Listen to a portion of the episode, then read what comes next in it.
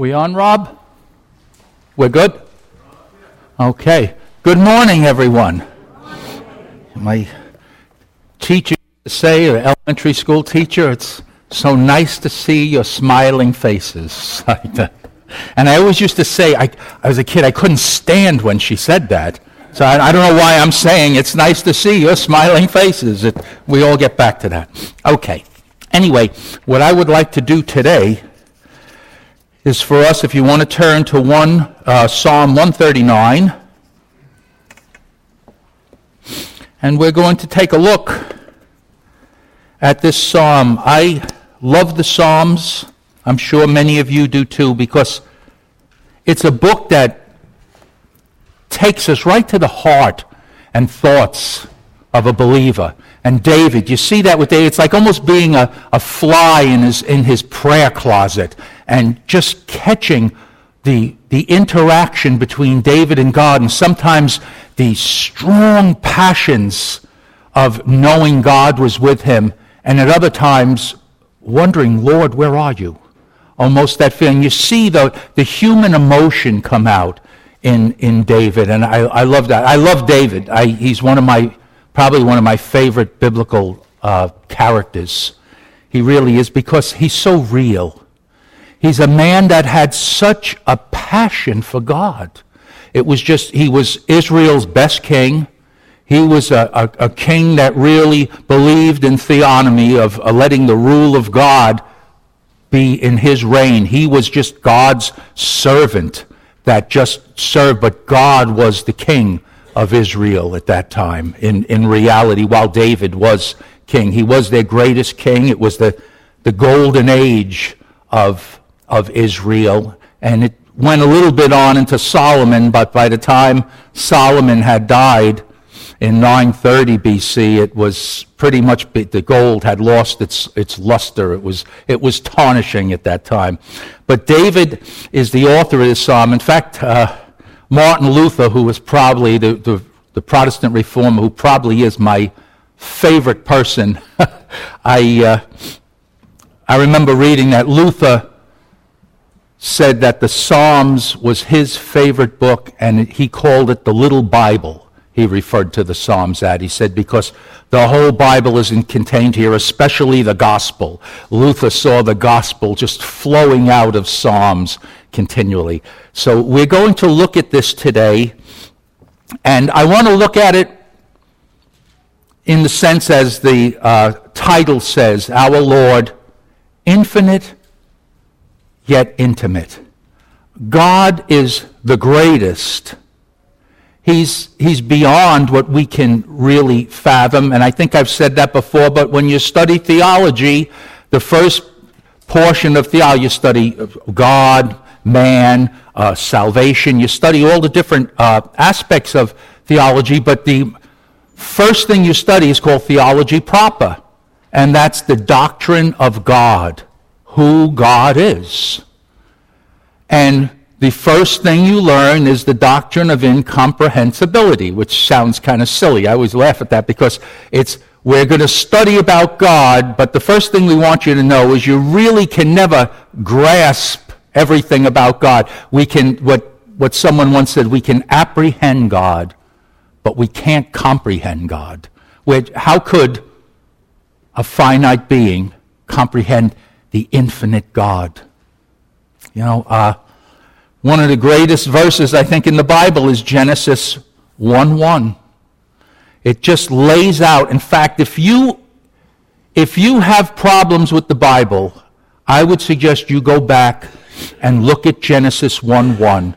And if you can get Genesis 1 1 in your bloodstream and say, I believe this, this is the truth, you're not going to have problems with almost anything else in the Bible. You won't have problems with a virgin birth. You won't have problems with resurrection from the dead. You won't have those problems because if you can understand that there was a beginning, but before that beginning there was a God, the eternal God, and that he created everything we see. And it's, it's hard for us to imagine before Genesis 1 1 if we can't even comprehend that there was except for God, there was nothing. How do you envision nothing except there was God? But yet it tells us that it was God who spoke this universe into existence. Now picture that God with that type of power from the spoken word, too. Can you imagine saying things and they actually happen? You know, as kids, can you remember trying to concentrate on something? Say, if I think hard enough, I can make that move a little bit like that. Uh, come on, somebody has done that when you were a kid. Maybe you're still doing it. I don't know, but that's a problem. But if when you were younger, I mean, I can imagine. I remember sitting in a room and going, "I'm going to so focus upon that spoon that it's going to, I'm going to make it move or raise or, you know, and it doesn't happen. But when God speaks, it happens. The decretive will of God cannot be resisted. When God says it and commands it, that's it. And how do you, how do you create out of nothing? How do you take nothing and make something? You're God. We always talk about it. I know artists, we say, oh, he created this beautiful thing, or this, you know, sculptor created this beautiful piece, or this musician created. We actually don't create, we're recreating, right? I mean, if you think about it, we don't create this thing, we take what's here. We have a paintbrush, we have paints, we have a canvas, and we recreate from what has already been created in a sense. But God creates from nothing. He is the greatest. And David, the unschooled shepherd boy, didn't go to Bible college, didn't go to seminary, but he understood theology when it came to God, theology proper.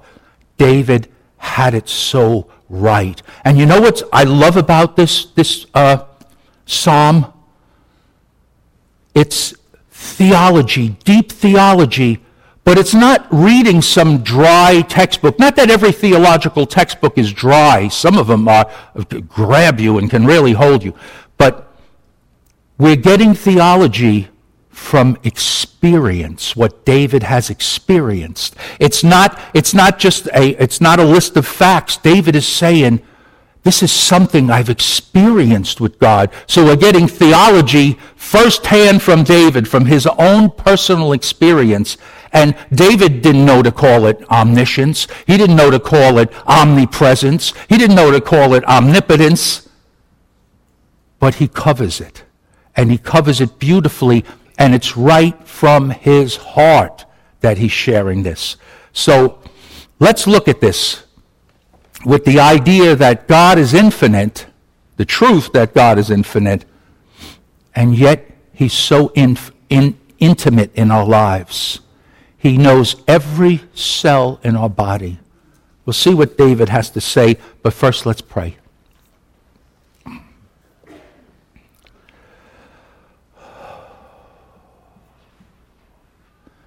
Father, we ask you to help us, help me, help those who are here to understand your truth, Lord. We ask that, Holy Spirit, that you would open our hearts, that you would open our minds, that we would understand, that I would speak clearly your truths, that we could walk away here today and just maybe have one thing that we could apply to our lives that would make a difference, Lord. So I pray you would, you would help us to understand now and to speak clearly. And I ask it in Jesus' name. Amen. All right, let's take a look at this. What I'm going to do is break it up into four sections. It actually naturally breaks up into four sections, this psalm. There's 1 through 6, 7 through 12. It just, you'll see, each one almost covers a topic individually here. So we're going to get some theology from David this morning, right from his firsthand experience. David begins, and look how personal this is. It's, it's like a prayer to God. He's praying right to God directly. He says, Oh Lord, you have searched me, and you know me. You know when I sit and when I rise, you perceive my thoughts from afar. You discern my going out and my lying down. You are familiar with all my ways. Before a word is on my tongue, you know it completely, O Lord. You hem me in behind and before. You have laid your hand upon me. Such knowledge is too wonderful for me, too lofty for me to attain. I love as, as David begins this, he addresses the Lord. He says, Lord, you have searched me and you know me. Think of how many people we would like to know, really know. Even people we've known for years. But can you ever really know somebody?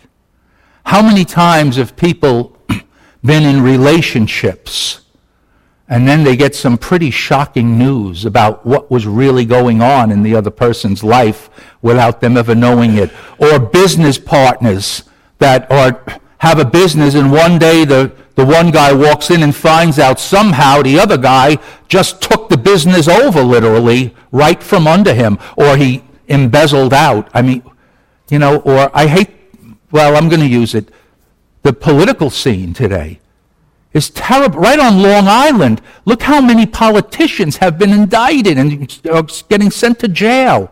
You know, they say one thing to us, but can you ever really know somebody? Even your most personal friends. I remember once somebody talking about accountability partners, and he said that he had an accountability partner, and he thought that they were really open with one another. He really trusted him.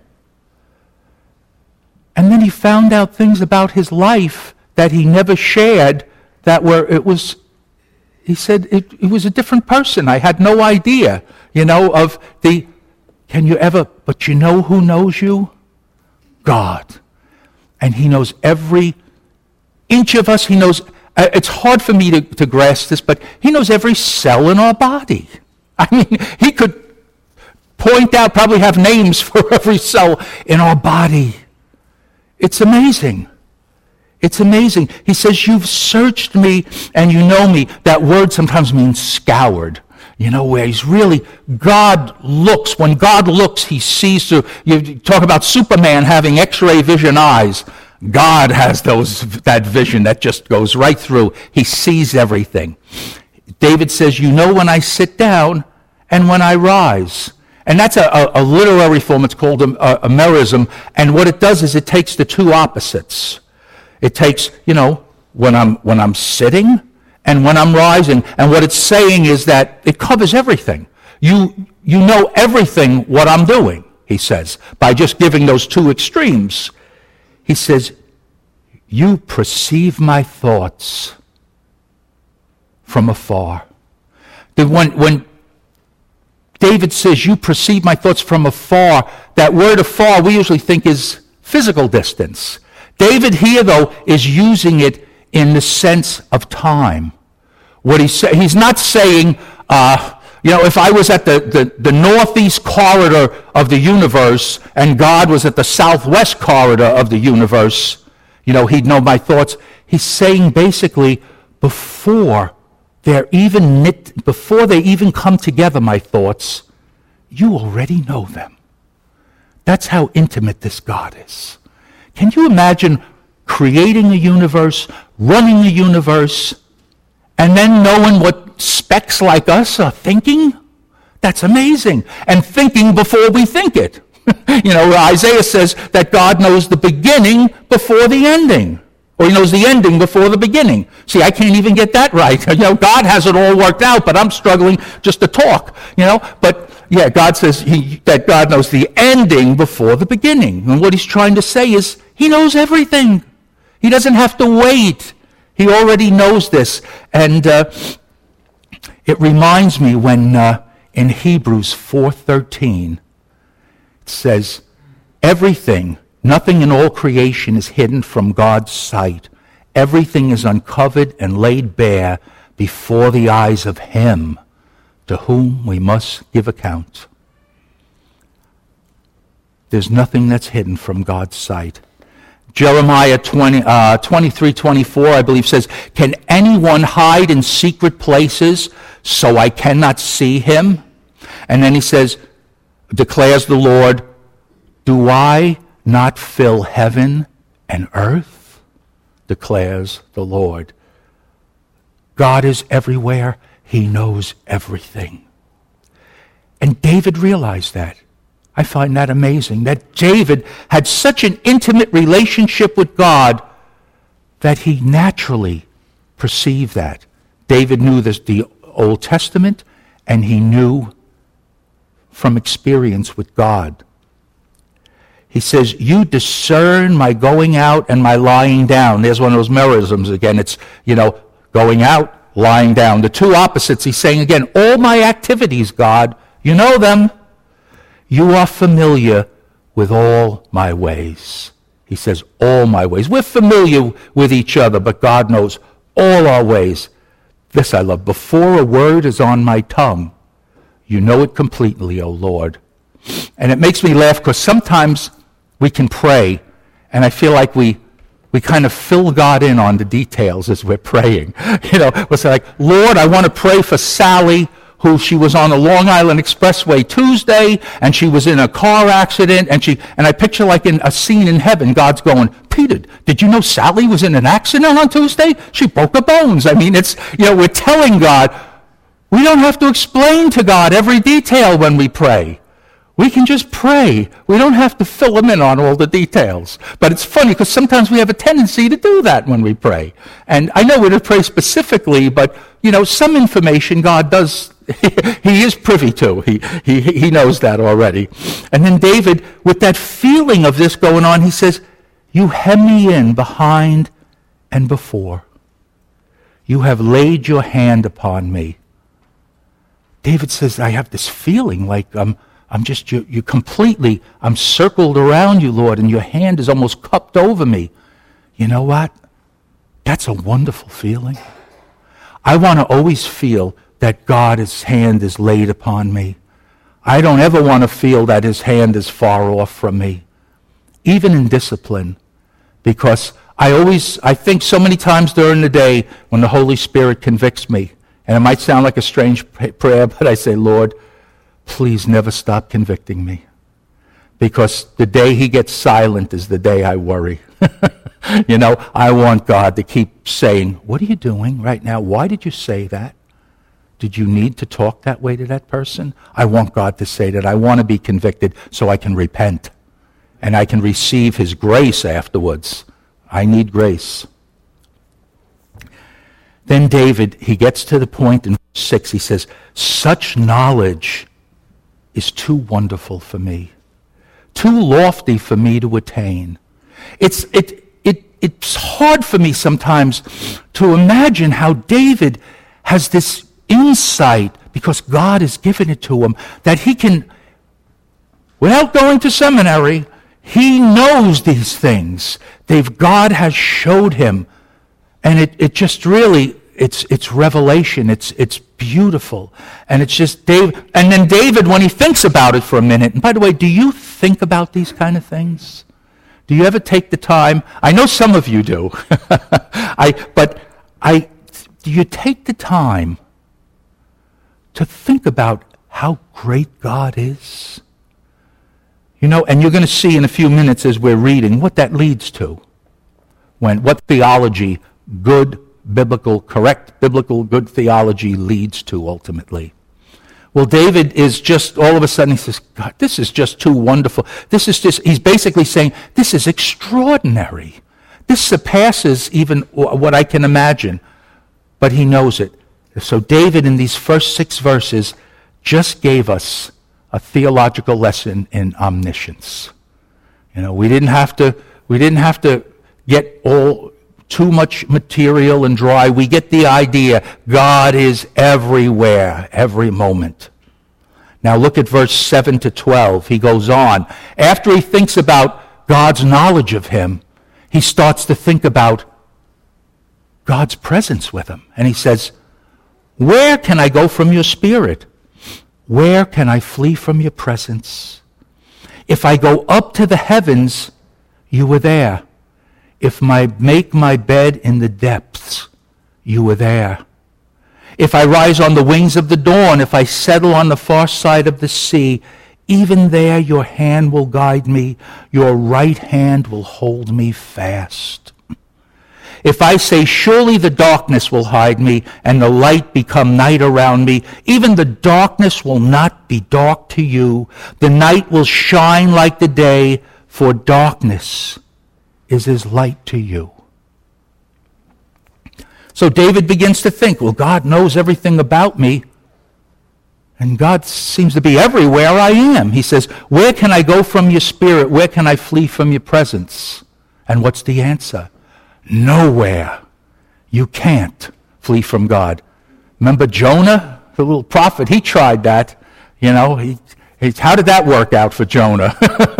you know, he got swallowed up by a fish that the Lord created for three days until Jonah, which, by the way, chapter 2 of Jonah is such a great chapter where Jonah prays, and Jonah is very aware of God's omniscience his, his, I'm sorry, his omnipresence.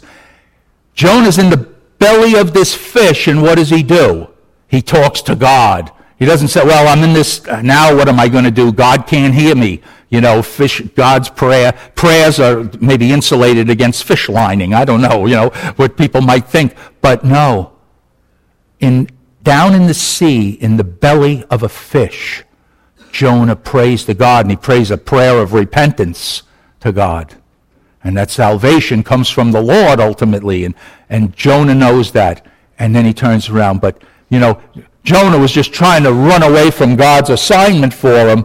But you can't do that in any way. You can't run away from God. No matter what you do. And if you try to make your mind, separate your mind from God, you still can't get away from the presence of God. He's there. He says, If I go up to the heavens, you were there. If I make my bed in the depths, you were there. If he goes down to Sheol, to hell, if he is in the grave, he goes down. Or if he's up in heaven, God is going to be there. He says, I can't, I can't, no matter where I go, up or down, I can't get away from you. He says, if I rise on the wings of the dawn, that's the east. Sun rises in the east. He says, if I look to the farthest point east where the sun rises, you're going to be there. He says, if I settle on the far side of the sea, now picture David's in Jerusalem, he's in Israel, and the sea for them is the Mediterranean Sea there, and that would be west. So he says, if I look east where the sun's rising, if I look west by the sea, he says, even there your hand will guide me does that give you comfort at all to know that? That God, we can't physically see him, but he is here. I wish right now we could have some kind of glasses on that could see like the spiritual world and see, you know, what's really going on right now. You know, I really do. Uh, but we have to wait for that. Uh, then he says in verse 11, if I say, Surely the darkness will hide me, and light become night around me, even the darkness will not be dark to you. The night will shine like the day, for darkness is it light to you. Oh. Again, David thinks, I can't get away from God's presence. God knows everything about me, and He's all about me. And He gives us a a little a quick i'm trying to go through these quick we could spend you know sermons just on each one of these lines sometimes i'm trying to move quickly for us to get just a whole overview of this we see the omnipresence of god god is everywhere you know i was thinking if i don't know how many years ago it was probably uh, i'm going to guess i'm going to ask our, my scientific luminary Dr. Nick Cameloni to help. How long ago did they come out with the black hole theory? Get out. No, I'm just right. Just for this will be my last message. He's the chairman of the elders, so that was it. I'm out. But, but just roughly. Okay, I was going to say at least 40. Okay, so maybe up to 50. It really became popular. Sorry to put you on the spot, Nick. I'll, I, it really became popular about I, I, can remember like about 25 years ago, 30 years ago, I kept hearing about black holes in the newspaper all the time. And I remember one of the newspapers, this scientist tried to draw his concept of a black hole. And I guess black holes, yeah, I, I'm going to butcher it, but it's this area of like this great, I guess, gravitational pull, and it's just, it's sucking everything in basically, and it looks like a big black hole in space. And even, so even light, I guess, it even stops light because it's so dense, the gravity or the, the, the uh, strength of it. But this scientist, he, he made a diagram and he had these two funnels. He drew like two funnels where the little spouts, the little part is like this, and then he had him come out like this. And what his theory was, he said, possibly, he said, and I don't believe this, but possibly, he said, whatever goes through that black hole comes out in a different universe or a different dimension. You know, I think this guy maybe was uh, in a different dimension, I'm not sure. But anyway, and, but think about that. It's impossible, but if man could build a spaceship and actually that would withstand uh, the forces of this black hole and go all the way through it and say it ended in a different universe, one thing we could be certain of God's presence would be there, even in a different universe, if there was. You can't get away from God's presence. You know, and it's, it's quite mind blowing to use you don't mind, Ralph, me using your expression, it's mind blowing of a God who is so big. My barber is a great guy. Joe's about 75. He came from Sicily when he was a kid. And he's not a highly educated man, but you know what? He has a faith in God. And one thing he always talked, what he, Joe understands is how great God is. And that means more than, you know, you can have a lot up here, but he's got that in here. And he always says to me, of course, we, we, he talks a lot when he's cutting my hand, he'll say, Waller, he'll say, this God, he's big. He always says, he's very big. He says, he created the universe out of nothing. He made all the stars, the planets, he made people. And then he sent the sun, and he goes through and stuff. And I say, you know what? Joe gets it. When he says God is big, what he's referring to is what we're talking about right now. That he's everywhere, that he's all powerful, that he's all knowing. And in his own way, he's given me good theology, I think. Simplified, but just saying this God is so big, and he doesn't mean physically. He means who he is. His being is so, his being is so great. All right, now, look, as David thinks about this, God knows everything about me. I can't get away from God, He's everywhere. Then he says in verse 13, For you created my inmost being. You knit me together in my mother's womb. Oh, I love that. What, what, the idea you knit me together. You know, I wonder if he was thinking of veins and nerves and whatever. I don't know how much David knew about anatomy, but the idea that he was knit together in his mother's womb. David knows that God's hand was on him right in his mother's womb. That the womb is sacred because life is in it and it's sacred from the day of conception.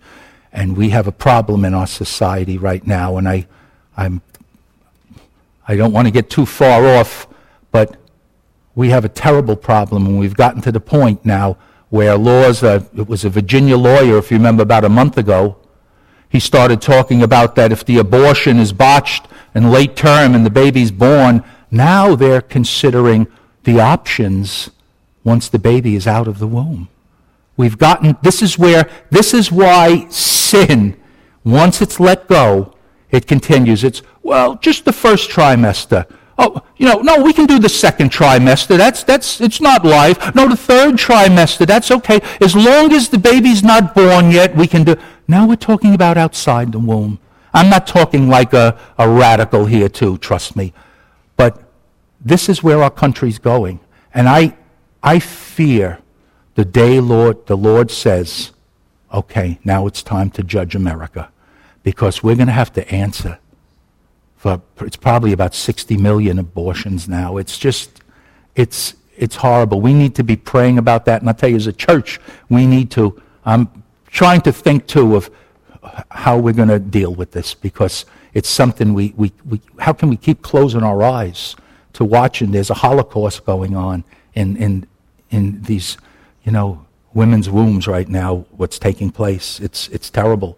It is. David knew the life where it came from. Jeremiah says that, you know, you saw me in my, my unformed body in my, in my mother's womb. Jeremiah knew it in 1.5, that God's hand, that God put life right there at that point. But look what this leads to. This is what I want you to see in verse 14.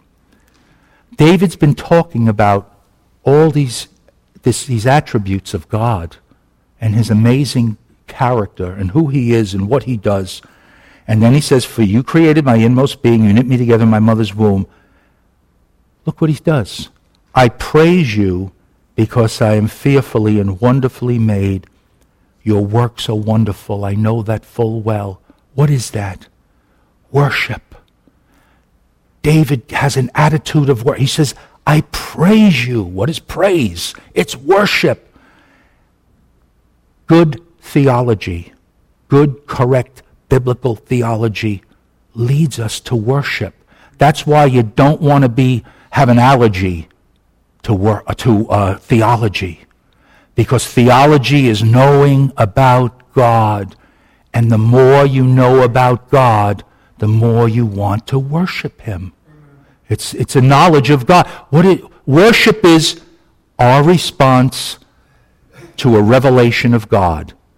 David has a revelation of God. He's thinking about God and he goes, Oh, God. He says, I praise you. I'm, he thinks about the greatness of God, this infinite God. And it leads him to worship. Knowledge of God should always lead to worship. That's why the more you know about God, the more passionate your worship should be. The more you should be worshiping throughout the day. Remember, you can worship God when you, you look up in the sky and you see some clouds. You see a bird fly, you can worship God. Say, what genius is this? This little creature is, you know, flying all around. You try to do that sometime, you know. But I, am telling you, it really amazes me. Just look at nature. That's why what Paul says, man is without excuse. I, I, I got to read this for a minute. I'm sorry. I. I have, because this just reminds me right here what David, the, what, what he's seeing about God. And look what, they, uh, what Paul says. The wrath of God is being revealed from heaven against all the godlessness and wickedness of men who suppress the truth he says, by their wickedness, since what may be known about God is plain to them, because God has made it plain to them. For since the creation of the world, God's invisible qualities, his eternal power, and divine nature have been clearly seen, being understood from what has been made, so that men are without excuse. No one is without excuse. You know, people always worry. They say, uh, what if somebody doesn't hear about Jesus?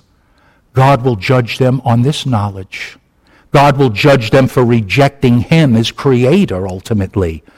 You know, if someone's never heard about Christ, God's not going to judge them for that, but He will judge them on what they know. And this says that man has suppressed the truth. We try to pretend that God doesn't exist. It's a lie. And God says man is without excuse.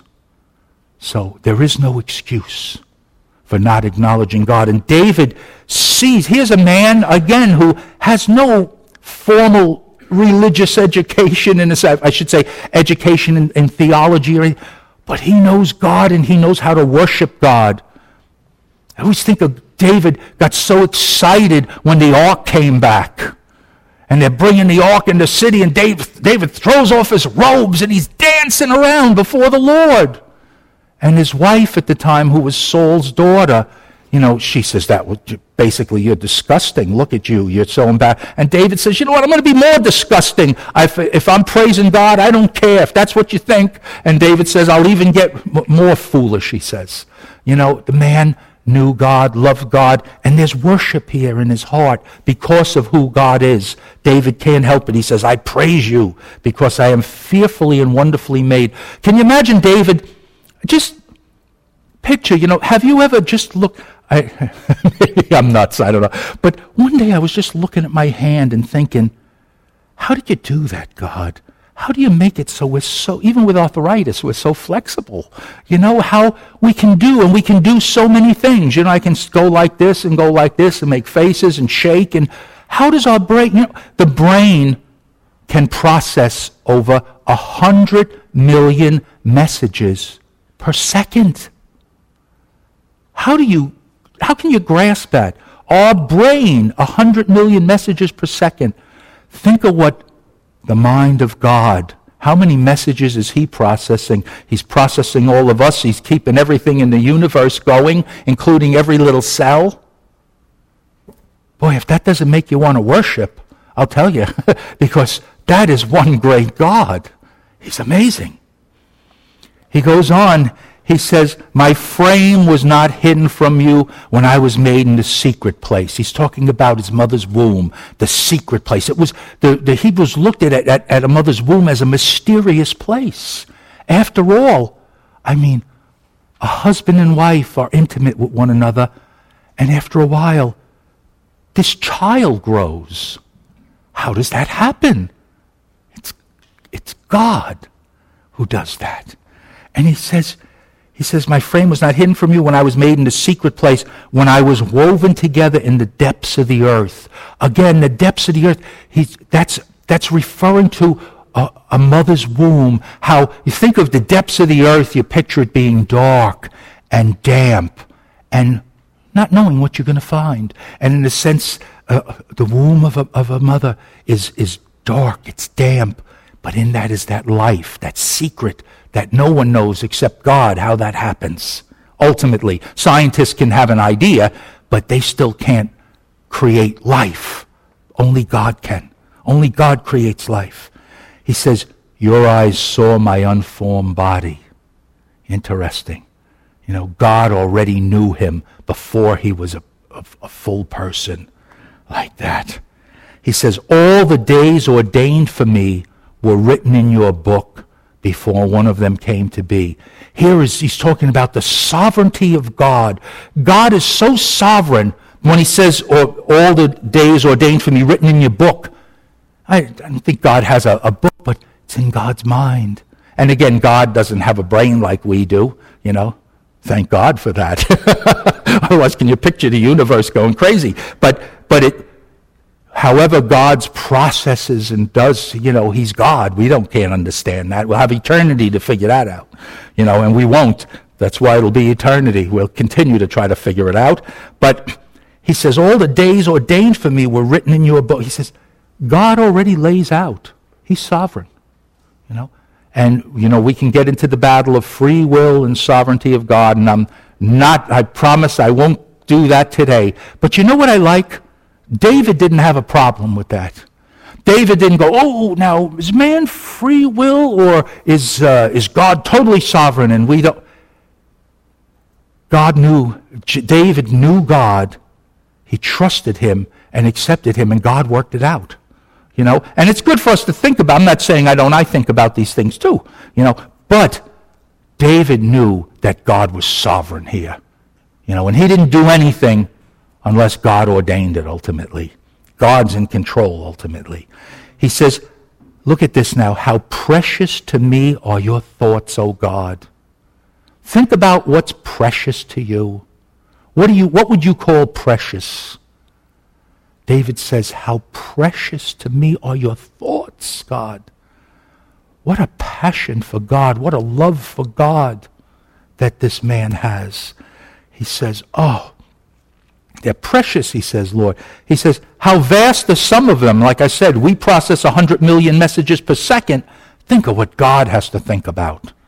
He says, How vast is the sum of them? Were I to count them, they would outnumber the grains of sand. In other words, they're, they're basically infinite to David. They can't, David can't even begin to picture taking a handful of sand and how many grains are in it and let him just run out and then look at the whole beach go down the whole beach and look at those and say, that can't even contain God's thoughts. They, there's not enough sand to hold those thoughts. That's amazing. That's amazing. And some now, when we get to the next verse here, David says, When I awake, I am still with you. Some feel that David maybe was thinking in his mind, counting those grains of sand, and he fell asleep. You know, he got exhausted finally. He said, I'm go- I'm, you just exhaust me. I'm going to just pass out. I'm so tired. And he says, but when I wake up, he says, I am still with you. I love that David says, I, I think it's either Psalm 3 or 4. He says, I lie down and sleep. I wake again because the Lord sustains me. When you wake up in the morning, do you ever think about that? You lie down you open your eyes. Is God the first thing that comes in your mind? Try that if you haven't. I know some of you know some of you might not be morning people. you know, it's like even whoa, need the coffee. You know, and it's before the brain even starts. But try this when you wake up. Try to put God right on your mind and realize, Lord, you just gave me a safe night. I opened my eyes. You've given me another day. You're so graceful, and you're with me. Think about that. When you open your eyes, God is with you. You know, and David realized that. He says, I wake, and God, he says, I'm still with you. You didn't like leave me, you know, when I was sleeping, God tiptoed out of his room and didn't come back. You know, he's there with them. He's there. He says, if only. Now, this, this next part, I'm going to tell you the truth. When I was a newer Christian and I read this, this really bothered me. I mean, I was reading all these beautiful words of David, and then all of a sudden it was like, ooh, this sounds ugly. Oh, how, why did, I was just think, why did David say this after he said such good stuff? but look, this is what he says now in verse 19. He says, If only you would slay the wicked, O God, away from me, you bloodthirsty men. They speak of you with evil intent. Your adversaries misuse your name. Do I not hate those who hate you, O Lord, and abhor those who rise up against you? I have nothing but hatred for them.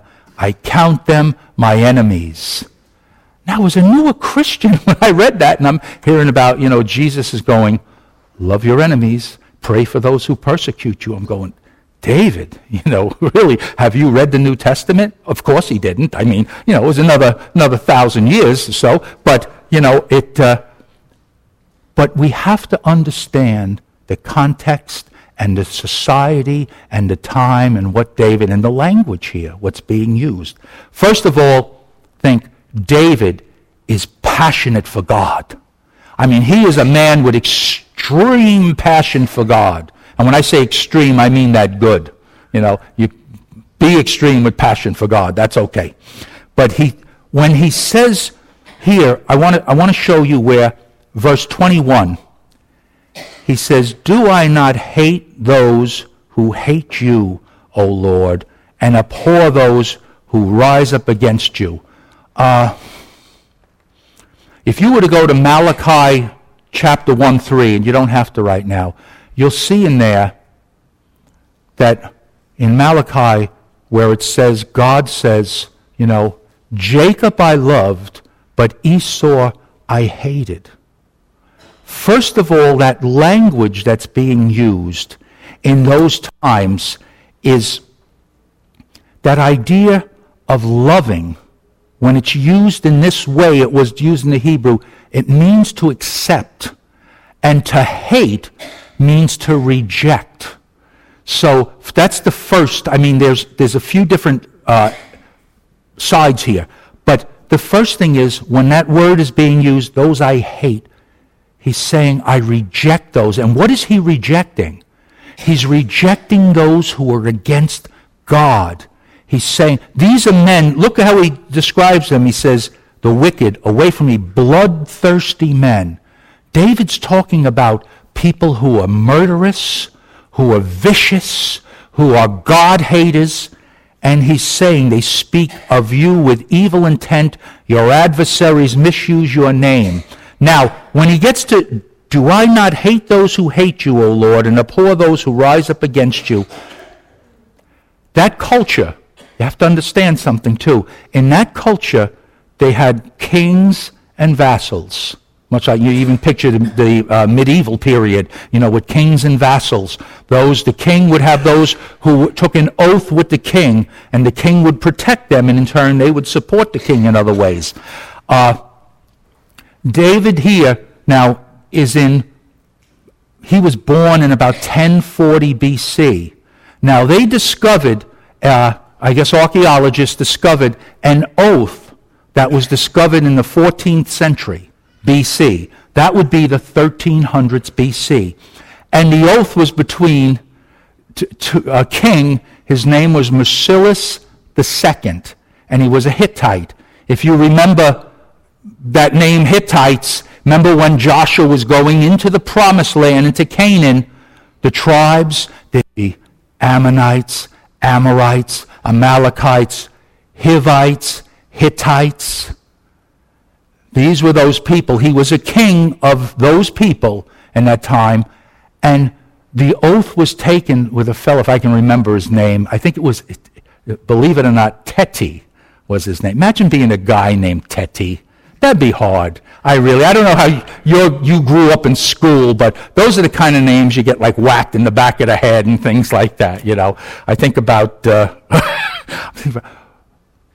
in sixth grade, somebody caught on that my last name is Rhoda. And guess what he attached to that? Rhoda Rhoda. So, like between sixth grade, seventh grade, and eighth grade, those were the worst.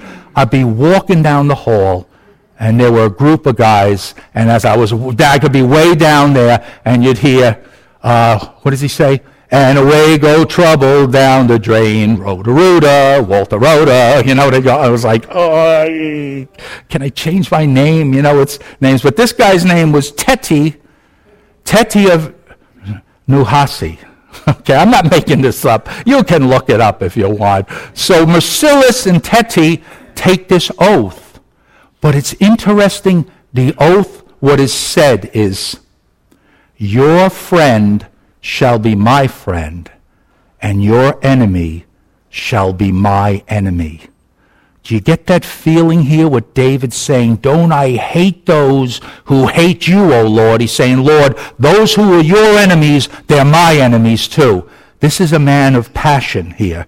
And he's for God. And it doesn't necessarily focus on that. It, I mean, if it's focus hatred for a person itself, he hates what they represent like that hatred toward God, these bloodthirsty people, he says. He says, I have nothing but hatred for them. I reject them, is what he's saying. I count them my enemies. Think of Mursilis and Teti. Your enemy, my enemy, your friend, my friend. I count them my enemies. The enemies of you, God, are my enemies, he says. And then he says in verse 23, now this is 23 and 24 some of the most beautiful verses of all. Look at David's heart here. He says, Search me, O God, and know my heart. Test me and see if there is anything. He says, Test me and know my anxious thoughts. I'm sorry. See if there is any offensive way in me and lead me in the way everlasting. He wants God to search him. He says, Lord, he knows, and he says in the beginning, he says, Oh Lord, you have searched me and you know me. But he says, Lord, look at my motives. Look at my heart. And that's the important part is the motive. That's what God looks at. Remember, uh, Samuel said to, uh, I should say, God said to Samuel, I think it's probably Samuel 16, verse 7 maybe, where he says, he says, Man looks at the outward appearance, but God looks at the heart. God wants to know what our motives are. And think about, Jesus talked about at toward the end of the Sermon on the Mount, he said, There's going to be people that are going to come and they're going to say, Lord, Lord. He says, Didn't I cast out demons? Didn't I do this? Didn't I do this in your name? And what is Jesus going to say to them? I never knew you. It's not enough to look outwardly good. And David realized that. He says, Lord, he says, Search me, O God, and know my heart. Proverbs 423. Pro- everyone should have this memorized. This is a really, it says, above all else, guard your heart, for it is the wellspring of life. Guard your heart, for it is the wellspring of life. Proverbs 423. David knows that. It's the heart. God has been searching his heart. And God, David says, Search my heart, O God. And no, he says, Test me and know my anxious thoughts. Test me, Lord.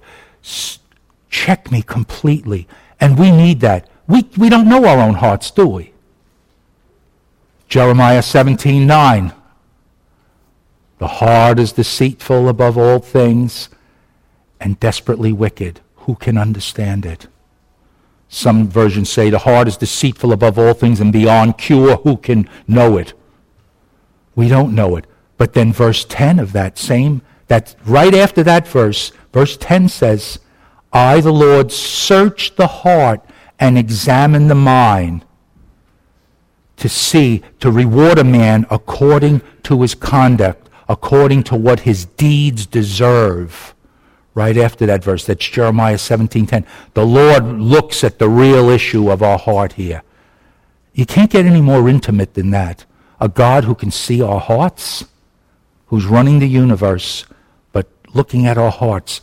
He says, See if there is any offensive way in me.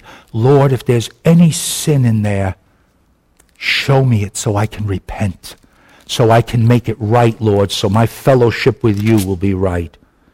And then he says, and lead me in the way everlasting. It's interesting, that term. You know, people always will, will say sometimes, uh, the Old Testament really never talks about the afterlife and resurrection. I thought of maybe one day even doing, if I ever get a chance to do a message, I want to do a message on the afterlife in the Old Testament and the idea of eternal life in the Old Testament. Think about this, he says, and lead me in the way everlasting. Lead me in that way that's to eternal life, Lord. It can, you know, some will say, well, he's referring more to just a long life, like his life is going to be long because he's right with you, God. But you, you see it in, how about uh, we looked at the, uh, the 23rd Psalm. Uh, Michael Schwam looked at it a while ago. Remember the last verse of it? And surely goodness and love will follow me all the days of my life, and I will dwell in the house of the Lord. How long? Forever. You know, there's always that theme there of there is another life. Uh, so we look at Psalm 39 and we see the God who created everything, who is infinite He's eternal. He's created everything. And yet, as big as my Baba says, as big as God is, He knows every little detail about you and me. That's amazing. And David, I like when he here breaks into worship and he says, I praise you, Lord for I am fearfully and wonderfully made. He realizes all of a sudden, this is amazing, you know, how God has created me. And in, spite, in all the character uh, attributes of God, I would encourage you to read this psalm. Look at how David understands God and his relationship to God and as great and as immense as God is. He's the most personal being in our whole existence. He really is. No one knows you better than God. You know, and you can confess everything to God. It's amazing. It really is. I, uh, I encourage you to think about God. And when you do, I guarantee if you think deeply about God, you're going to worship God more deeply. You can't help but worship Him when you see who He is and then think about what He's done for us, especially His giving us His one and only Son. I mean, what God, there's only one God, but if there were others, who would do what He did? He would give up everything to come here and take our sin so that we could have eternal life with Him. It's truly amazing. I encourage you today, if you do not know Jesus Christ, to go home, get on your knees, and cry out to mercy for God to save you. Ask God to save you. Lord, I want to, I put my faith and trust in you, Lord. I'm a sinner. I put my hands in you, God. Save me, Lord. And God, anyone who comes to him in true faith and repentance, the word tells us he's not going to turn them away. He won't. If it's sincere, if you truly believe and you are truly sorry, Jesus says, You're mine. You know. And then your life starts changing for the good, for the good. All right, let's, let's pray.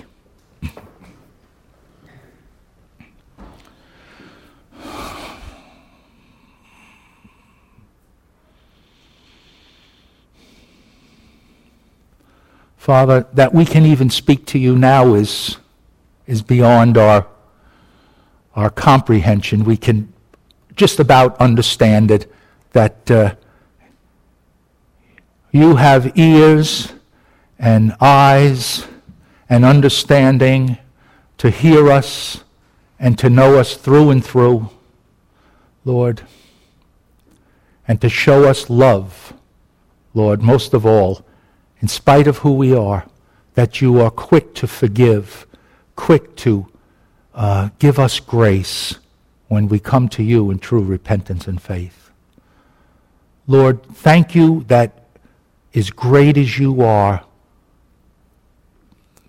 you have made yourself available to creatures like us, Lord, that you love us and you want to be intimately involved in every area of our life.